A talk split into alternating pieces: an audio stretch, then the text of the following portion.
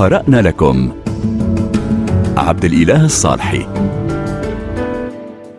في حلقة هذا الأسبوع من برنامج قرأنا لكم نتوقف عند تجربة الكاتب الأمريكي الفذ أنري ميلير الذي كان واحدا من صناع الأدب العالمي في منتصف القرن الماضي ولا يزال تأثيره واضحا وملموسا حتى الآن في أوساط الكتاب من مختلف أنحاء العالم.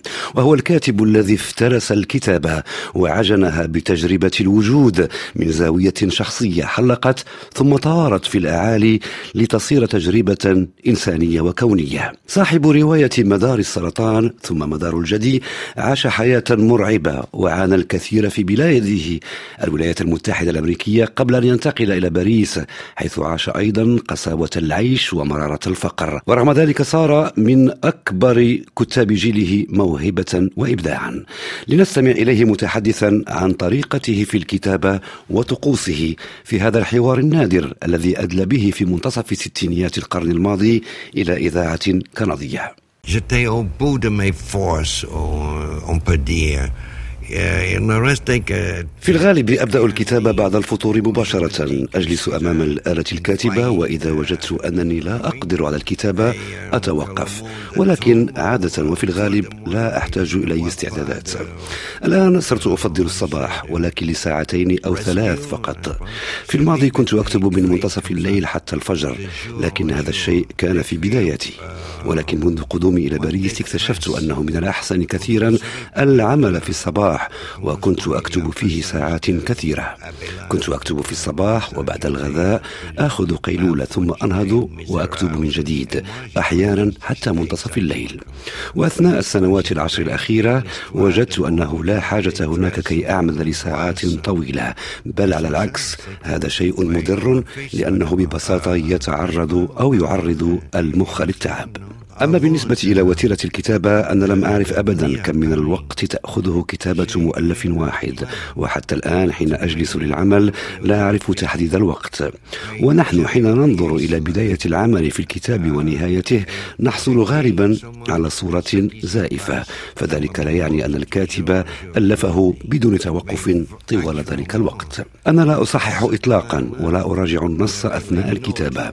يمكن القول إنني أكتب شيئا معينا بدون تمحيص وبعدها حين أفرغ منه أسمح للنص أن يبقى في مكانه شهرا أو شهرين وأنظر إليه بعين طرية. حينها أشعر بتسلية رائعة فأنا ببساطة أعذب النص ولكن طبعا لا يحدث هذا دائما. خلال الاشتغال على النصوص أدخل تغييرات أكمل وأشطب بقلم الحبر حينها تبدو المخطوطة رائعة تماما كما لدى بلزاك ثم أرقن كل شيء على الطابعة وأثناء ذلك أدخل تغييرات متلاحقة.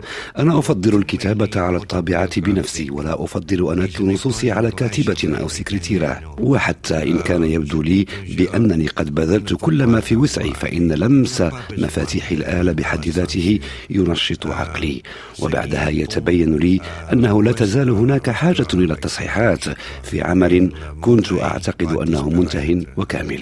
أفكاري تأتي دوما من مكان ما خفي وعميق وحين أكتب لا أعلم بطبيعة النتيجة. أنا أعرف أي شيء أريد عندما أكتب لكنني لا أعير أهمية أكثر من اللزوم لهذه المسألة ومسألة بأي أسلوب سيتم ذلك. من يخلق كتابا جيدا؟ إنه بكل بساطة من يملك موهبة المسك والالتقاط. هذا يخص الرواية والشعر أيضا وأي عمل فني آخر. Aucun but. Le, le chemin est ouvert pour moi, oui. هنري ميلر ولد في حي يورك فيل الشعبي في مدينة نيويورك عام 1891 من أصول ألمانية. وهاجر إلى باريس إذا عام 1929 وهناك ولد مرة أخرى رغم شظف العيش. واحتك بكبار الكتاب والفنانين الذين كانوا يعيشون في باريس في فترة ما بين الحربين. ونشر رواية مدار السرطان التي شكلت صدمة هائلة للقراء والكتاب في فرنسا وباقي أنحاء العالم. كاتب مهووس بنفسه وبمواضيع محددة مثل الجنس والعلاقة مع الأنثى ما جعله يتعرض لاتهامات شتى مثل الفسق والفجور والبورنوغرافيا. لكن أنغي ميلاغ الذي انتظر طويلا قبل أن يتم فهم كتابته كان يلعب في ميدان آخر ميدان تمتزج فيه الكتابة بالوجود وبتخوم المعرفة والإبداع. وكل كتاب وأنتم بخير. قرأنا لكم. عبد الإله الصالحي.